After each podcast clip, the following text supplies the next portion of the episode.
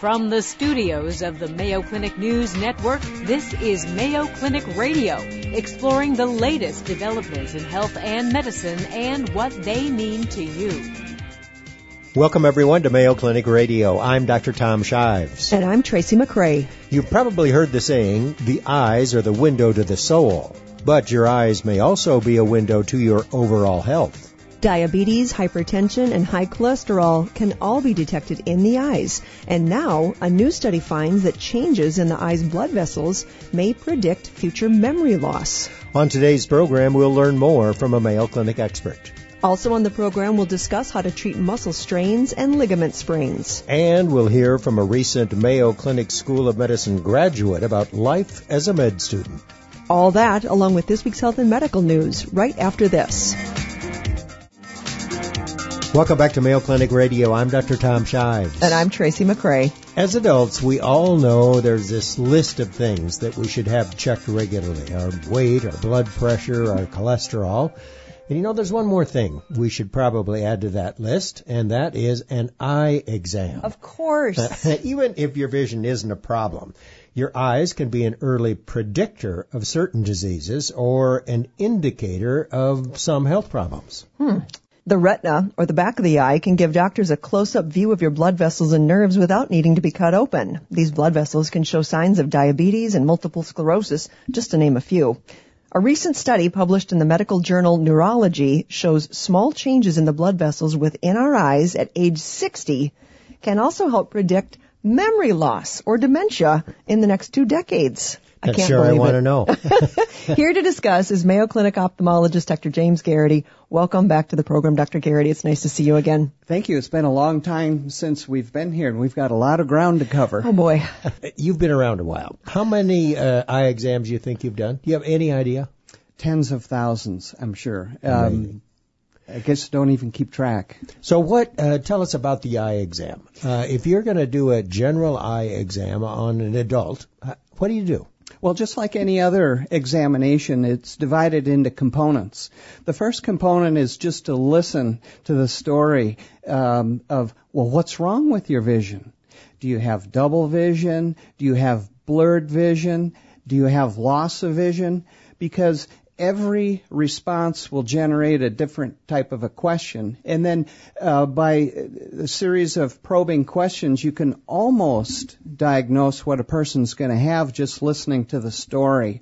So, uh, you know, I love that line. If you listen long enough, sooner or later the patient will tell you what's wrong with exactly. them. Exactly. Yeah. Hmm. Exactly. And uh, then uh, once you have an idea of what you suspect on the basis of the history, then you can go do your examination to either confirm or refute some of your um, ideas.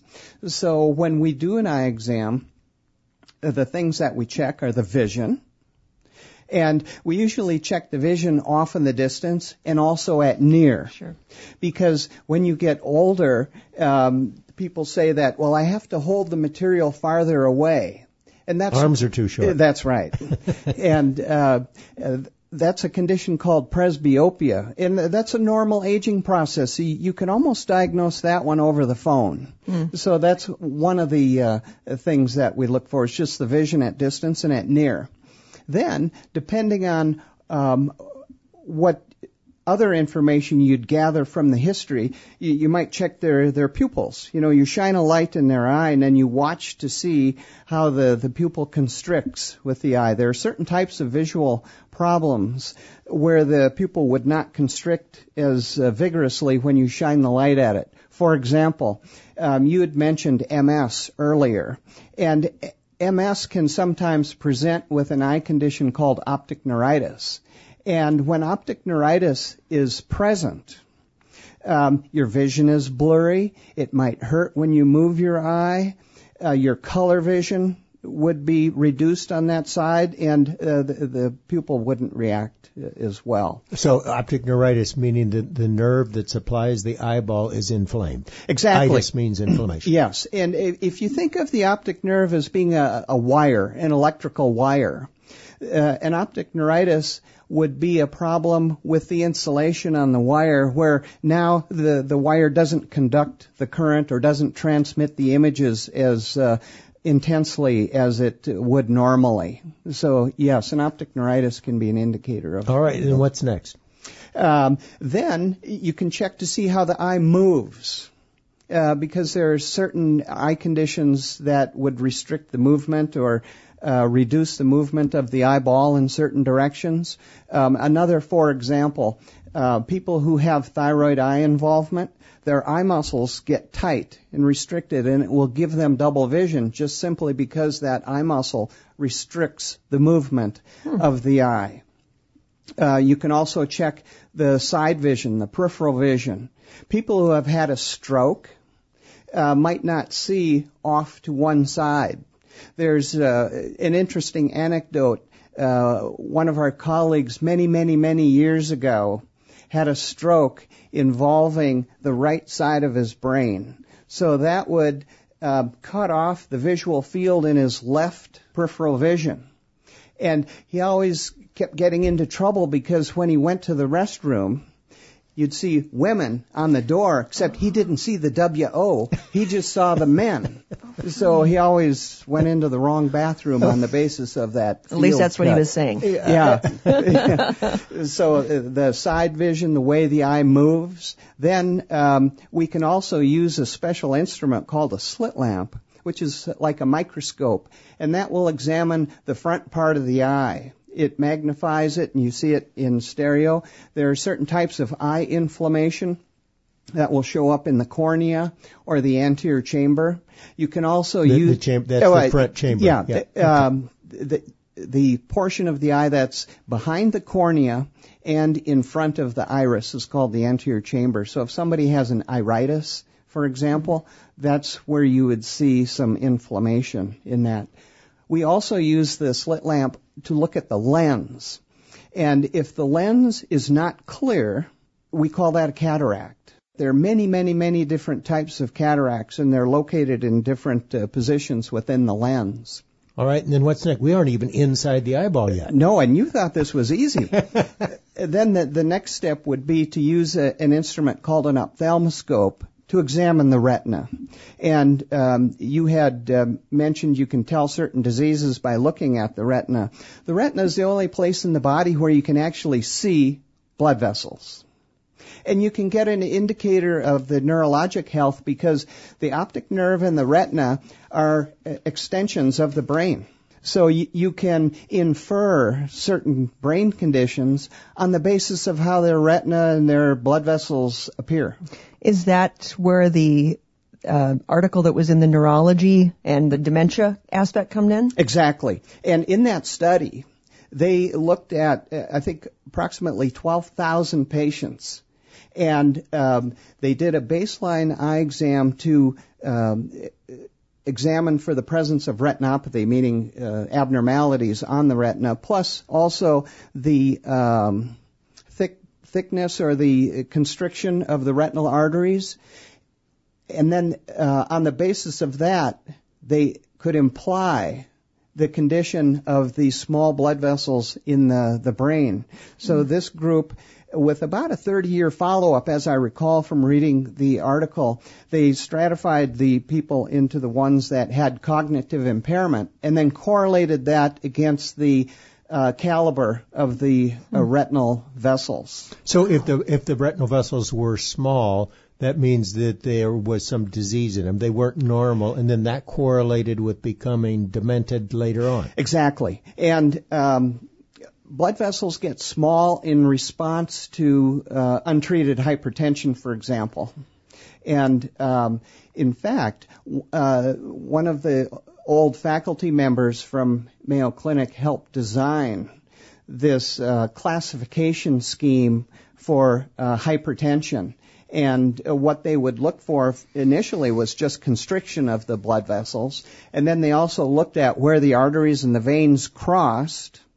And then they'd look for another thing called focal constrictions. And then finally, little hemorrhages on the retina itself, and then lastly, swelling of the optic nerve in association with untreated hypertension. Because back in the, the 20s and 30s, there, there weren't any medications for hypertension. So one could prognosticate on the basis of the eye exam, you know, whether or not they were in trouble or, or not. Interesting. Well, you are right. We did have a lot to talk about. We are with ophthalmologist Dr. Jim Garrity. Time for a short break, but when we come back, we'll talk about some specific eye diseases, including cataracts. You're listening to Mayo Clinic Radio on the Mayo Clinic News Network. Welcome back to Mayo Clinic Radio. I'm Dr. Tom Shives. And I'm Tracy McCray. We are with Dr. James Garrity, Mayo Clinic ophthalmologist. We've learned about the eye exam from A to Z, front to back, and all that you can learn by looking inside the eyeball. So now let's. You have one question well, I was, before we go There to, was one more thing I had Oh, to ask please. about that eye exam. How often should adults have an eye exam? Let me give you a long answer to a short question. Um, when should you get an eye exam in general? Uh, newborns, for example, um, have just a screening eye exam before they leave the hospital, and what the uh, uh, pediatrician or eye care provider does is it just shines a light at the eye. And what you expect to see is something that we call the red reflex. And uh, you also check to see if the eyes are, are straight. Um, the red reflex is a normal um, response, and I know you've seen that on pictures before where you see the red eye. Where we get concerned, especially in a child, is where you've got a red reflex on one side and it's white on the other side. And that needs to be checked because the concern is that could be a tumor inside the eye called a retinoblastoma. even in a baby. I- I- typically in a baby. Yes. Yeah. okay, that's a- so um, when's your next exam? Well, I know he's going to stop off at childhood. Oh, Uh, yeah. Don't we- think we're going to get a short answer. yeah, that's right. Uh, usually before uh, school, you know, three, four years of age, because if crossed eyes are detected or if there's a big difference between the two eyes, that's when you'd want to address that because what you're trying to prevent is a condition called amblyopia, which is commonly known as a lazy eye. Because lazy eyes can be treated if they're caught early enough and you can determine the cause. And people think lazy eyes are is it a crossed eye, but it's not necessarily. It could just be that the one eye is not sending information to the brain. That's exactly right. And a, a classic situation where the eyes might not cross, at least initially, where the refractive error is almost zero in one eye or slightly nearsighted, so things would be in focus. Then the other eye would be extremely farsighted. And what the brain does then is it ignores the image from the far-sighted eye because it's way out of focus. So um, that would be the purpose of that preschool exam. And then uh, the other time that you'd get an exam would be maybe in your uh, 30s and 40s when your arm's starting to get to be too, yeah. too short. and then once you hit your uh, late 50s and 60s, maybe every year or so, just routine screening with the caveat that if something doesn't seem right, get it checked. For instance, something like macular degeneration. Macular degeneration would be a little unusual at that age, but it's not unheard of. Um, but since you brought up the topic, uh, macular degeneration is, uh, I think, important to talk about because we often see people that are afraid. They've been told that they have macular degeneration and they're going to go blind. Um, there are two types of blindness. One of them is legally blind, where the vision is recorded as 2200, which is the big E on the eye chart. And that's the type of, of visual acuity that a person with macular degeneration would have.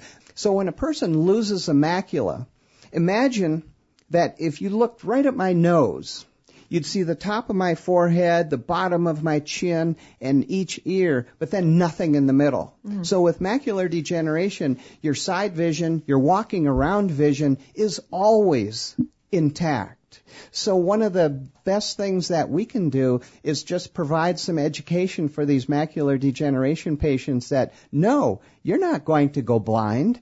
You might go legally blind, but you're not going to go completely blind. Oh, that's good because you really don't have any great treatment for it. There's the dry type of macular degeneration, then there's the wet type. The dry type of macular degeneration, it just wears out. It undergoes what we call atrophy. That's the condition where they recommend all these uh, special vitamin supplements like the AREDS supplements. These, in theory, are supposed to decrease the rate of progression of the dry type of macular degeneration about 10% of these dry types of macular degenerations will convert to the wet type. The wet type is where there's leakage of blood underneath the macula. And if you think of the retina and the macula as being the film in the camera, now you've got the macula gets blistered off and it doesn't work. So there's a, a fairly sudden, typically over the course of a couple days, vision loss. And something that normally appears nice and straight, like the angle of a door, a door frame that we all know is nice and straight, all of a sudden now that appears bent and distorted. And that's a feature of this wet type of macular degeneration. When I was in training, there was no treatment for wet type, but now there are these anti-VEGF vascular endothelial growth factor compounds that can be injected into the eye. So if someone has wet type macular degeneration, they're probably getting these shots of uh, anti-VEGF in their eye. How about the dry one? Is there treatment for dry? Not yet, Yeah, but okay. the AREDS vitamins slow down the progression of the dry type. All right. You want to hit cataracts? Sure. Pretty common problem. What, 500,000 people in the U.S. have a cataract every year? Or is it Um, even more? I don't recall the exact number because uh, a cataract is kind of a moving target. There are many, many different types of cataracts. Uh, there's also some types that are congenital. And we talked about lazy eye briefly. A congenital cataract would be a cause of uh, amblyopia, and those are treated with surgery just like adult cataracts are. And what about glaucoma? Glaucoma is a situation where the pressure in the eye is high enough, typically, there's exceptions to that, where it injures the optic nerve. And it injures the optic nerve uh, in a particular pattern or fashion where it, it makes the cup or the central part of the optic nerve, makes it a little bit bigger at the expense of the axons of the optic nerve. So it cuts down your side vision first. But uh, glaucoma typically is treated with drops to get the pressure down. And if that is not effective, one can then do a laser procedure. Um, and if that doesn't work, then one can do surgery. But there are a couple different types of glaucoma. There's the angle closure that's associated with red eye, pain. Um, that's not as common as the uh, open angle glaucoma, but the uh, angle closure glaucoma is uh, initially treated with a, a laser typically to um, put a little hole in the iris to let the fluid get through, whereas the open angle glaucoma, you, you uh, take drops to decrease the pressure in the eye. Wow. You do have a lot to talk about. and We- we've we- even got more. We didn't know you were nearly this smart. You Yeah, knew I- so much. Dr. Jim Garrity, ophthalmologist at the Mayo Clinic, we will have to have you back because there's lots of other topics we want to talk about. Thanks so much for being with us. well, wait, I won't leave. Well, we're going to go. oh, okay. You just shut the lights off when you're done.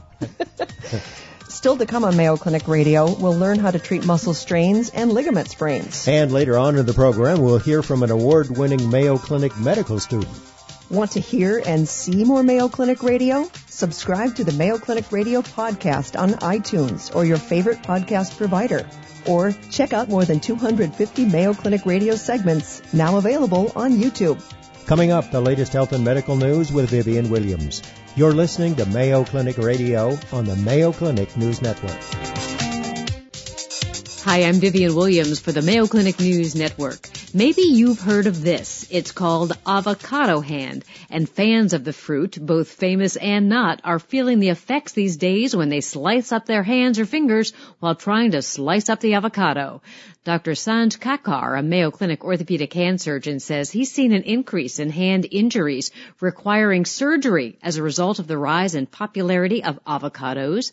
Jen Welper, an executive chef with the Mayo Clinic Healthy Living program, says most of the injuries can be avoided with four simple tips. First, make sure your knife is sharp. If it isn't, you'll have to use more force, which increases your chances of something going wrong. Number two, make sure the avocado is ripe. An unripe avocado will be much harder to cut.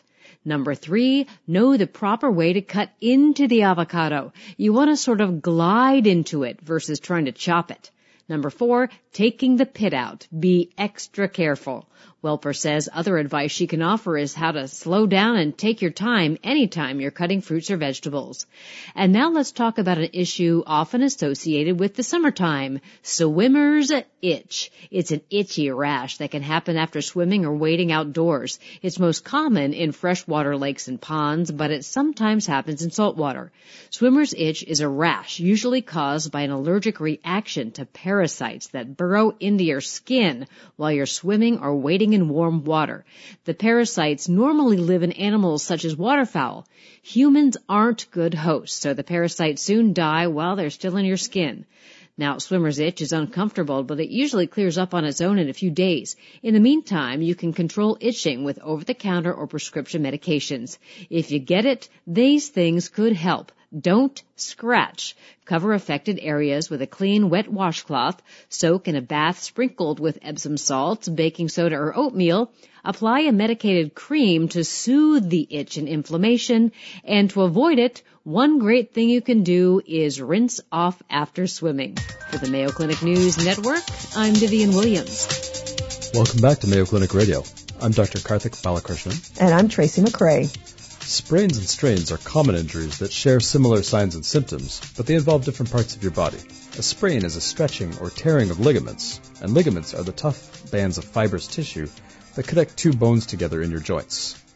A strain is a stretching or tearing of a muscle or a tendon, and tendons are the fibrous cords of tissue that connect muscles to bones. I don't like either one of them. Not, not a bit. Mild sprains and strains can be successfully treated at home, but more severe sprains and strains might require surgery to repair torn ligaments, muscles, or tendons. Here to discuss is Mayo Clinic orthopedic surgeon Dr. Christopher Camp. Welcome to the program, Dr. Camp. It's great to meet you. Thank you very much. It's an honor to be here. Great to meet you guys as well. How can we tell if a sprain or a strain is severe enough to have to go into the doctor? Sure. A couple things. And we commonly see in patients too, they'll say, I knew something was wrong. And so I really think patient intuition is an extremely powerful thing. So usually patients have pretty good insight into it initially. So if there's any question, how do you, how do you feel? Do you feel like this is something that may get better within a day or two? Most commonly it does. Occasionally it doesn't. And a lot of patients will know. And usually if it's not going to, there'll be some other hallmarks or signs. So Take a rotator cuff, for instance, one of the most common. Somebody has a mild sprain or strain of the rotator cuff. Usually within a few days, they'll be able to move their arm. Pain's getting better. However, sometimes a more severe one, unable to lift the arm, severe pain, that's actually getting worse rather than better. So if it, if it looks like things are headed in the wrong direction, probably need to see somebody. Is one worse than the other, or should people be more worried about one than the other? Uh, not necessarily. The vast majority of both sprains and strains can be treated without surgery, but again, a lot do require surgery. But I don't think one necessarily needs to be more worrisome or concerning than the other. And again, I think the same logic applies too. So you kind of based on your symptoms, either one. So I don't think it's up to the patient to have to try to decide, oh no, is, it, is this a ligamentous structure or a tendinous structure or a muscular structure? They don't really have to worry with that. I think it's more based on how their symptoms are. What's the most common sprain? I imagine that it's an ankle, but is that the fact? It really depends on the, the activity level and the demographics of patients. Yes. So ankle sprains, absolutely high on the list. And then it really kind of depends. So if we look at our kind of weekend warriors, maybe folks somewhere in the 50 to 70 year old age range, we see a lot of rotator cuff problems there. Ah. In our younger patients, maybe in the 30 to 50 year old range, we see a lot of knee issues there. So common knee sprains, patellar tendonitis or patellar tendon sprains, those are extremely common as well. So it really kind of depends on the age activity level. In our higher end athletes that are out there competing competitively, high school, professional sports, um, those, those folks tend to have a lot of hamstring strains or, mm-hmm. or larger muscle sprains as well. Uh, I was going to say, and then finally about the klutzes in the room, we get ankle sprains. Yeah, yeah, I've been there too. but I've been I'm, there. Yeah. But it feels like it never. It was just a random sprain, but it feels like it never really healed the same way. I wish that I could go back in time and Yeah. treat that sprained ankle differently than I did. Sure, and I bet if you had an MRI now, there may be evidence of old injury that you may have had five, ten, ten years ago. Mm-hmm. So absolutely. So e- even though a lot of these will heal on their own, they don't always heal completely normally, unfortunately. And that can be the case with or without surgery. So even sometimes after surgery, long term, you can still see some evidence of prior injury there. So really the thought is we want it, we want the sprain or strain to heal as best that it can, and then the, re, the really the goal of rehabilitation and therapy is to strengthen all of the muscles around the joint. So even if that ligament or tendon is not doing its normal function, all of the muscles can kind of compensate for it and, and help it out a little bit. So is that the main mistake that people make when it comes to something that's been sprained is that they don't rehabilitate it correctly? Correct. And I think one of the biggest things is oftentimes people, after having an injury, your attention is drawn to that area of the body. So people be really dedicated early on and do a lot of therapy and a lot of strengthening.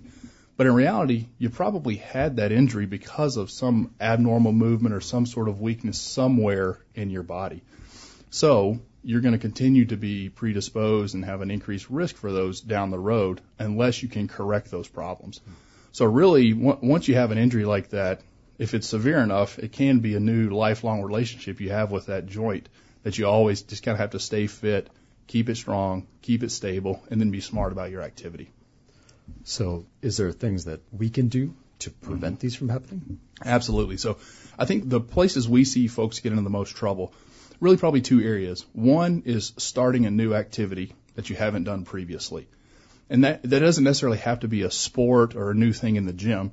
It can be just that you've been inside all winter, spring comes, and now you're outside in the yard and you decide you're going to, you know, work for 10, 12 hours on a Saturday. So your body's not ready for that. You're not used to that. So for those type of activities, you just kind of be careful, ease into it. Maybe start out, you know, don't do 12 hours of yard work on the first Saturday of spring. You know, start start out light, start out easy, and then kind of gradually get into it.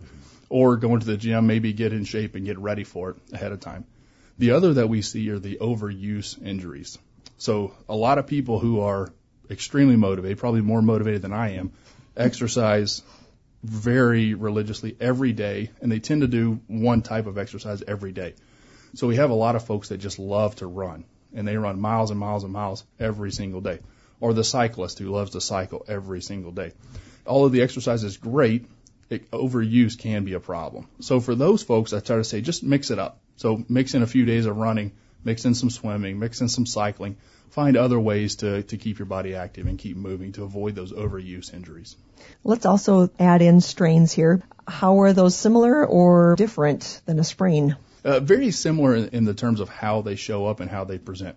Pain is the hallmark characteristic of all of them. Now, the pathophysiology is a little bit different, and the rehabilitation may be a little bit different. So the strains that involve muscles tend to require a little bit more therapy, take a little bit more time to heal. Sometimes you have to go slow early on because you can't do a lot of aggressive strengthening if the muscle itself is aggravated. So the presentation is usually pretty similar. However, the rehabilitation treatment may be slightly different depending on the exact location and what's involved.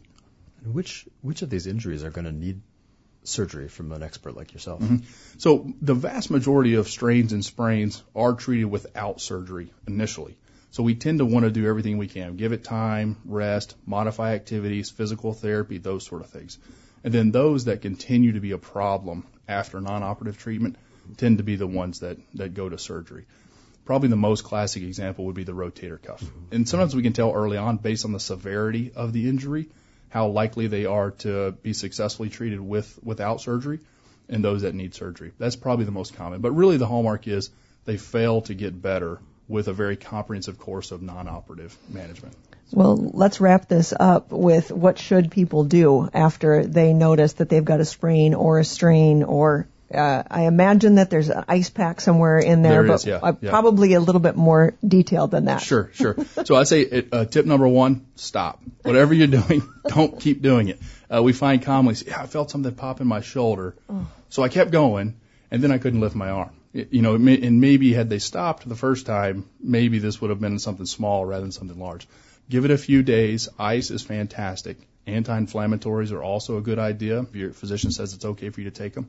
And I recommend rather than taking them intermittently, kind of here and there, once every few days, take them on a scheduled basis for a few days to see if you can kind of get ahead of the inflammation, get that to calm down.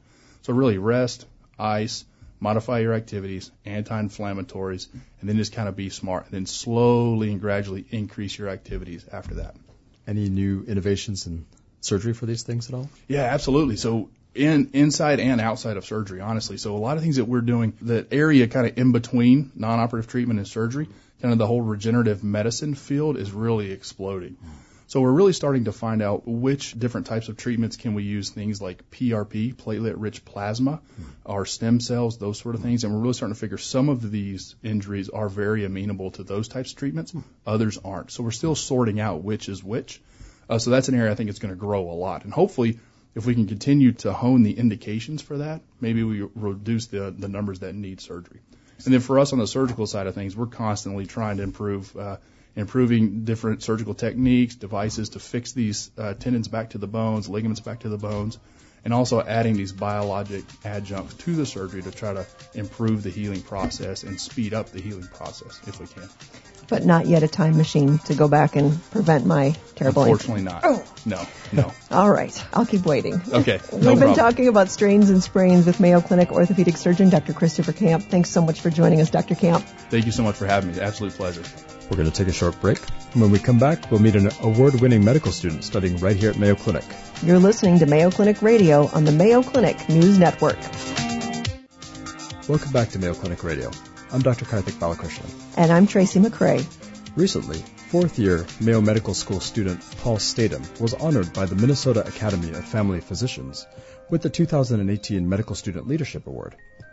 According to Dr. Statham's mentor, Dr. Margaret Gill, his bedside ability and work ethic are, are an inspiring model to students and residents who work with him.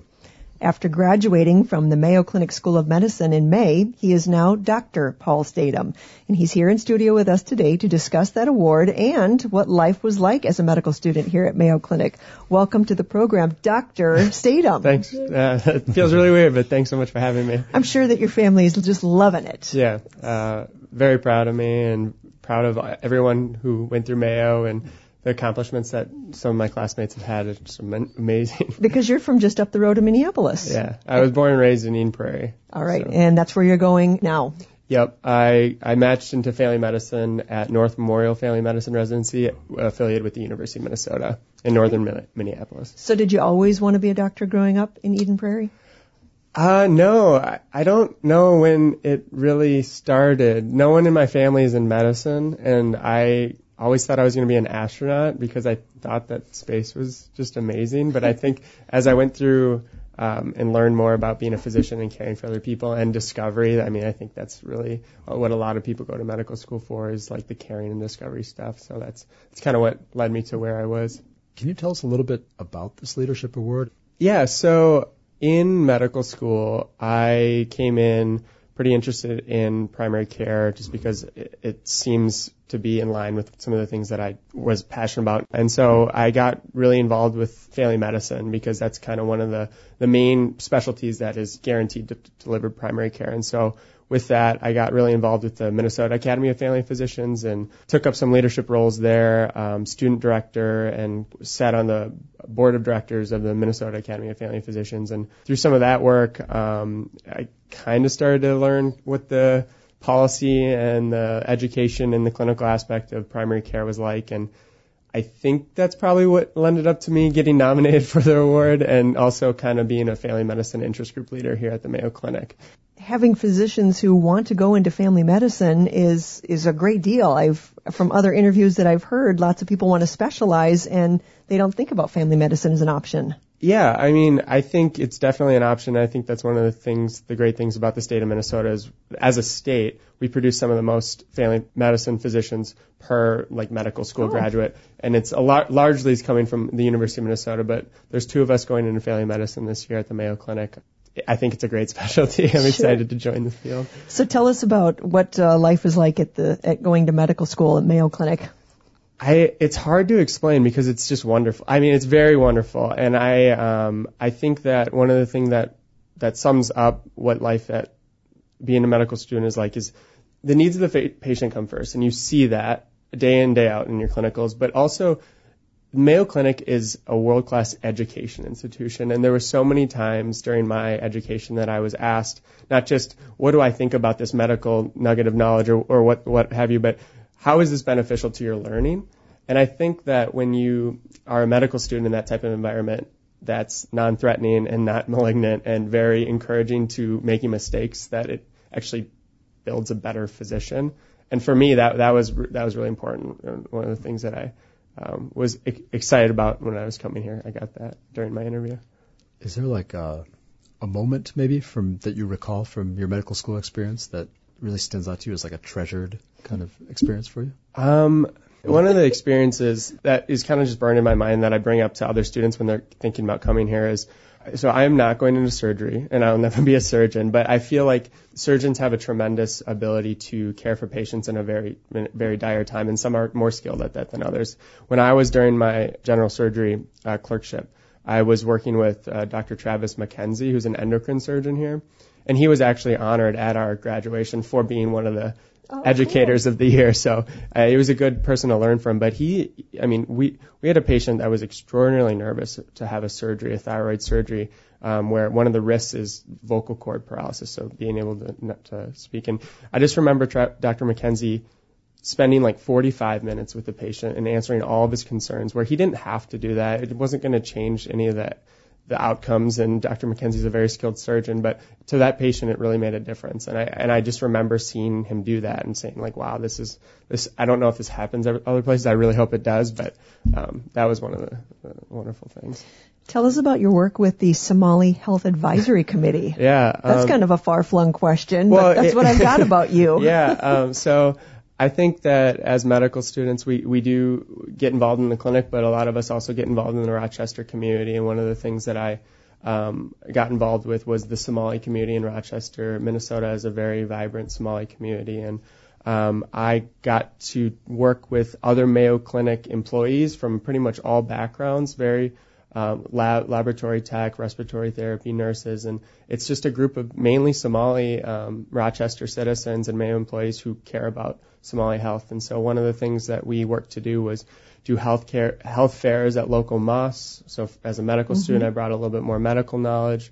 Um, we did career fairs for Somali students um, that um, go to the STEM uh, Rochester STEM Academy um, to talk about medicine and science, but also like law enforcement and um, going into professional fields and things like that. And so um, being a part of that community was wonderful. I think it really connected me with the Rochester community, and it allowed me to get a little bit outside of the Mayo bubble, which was, I think, refreshing for me um, during medical school.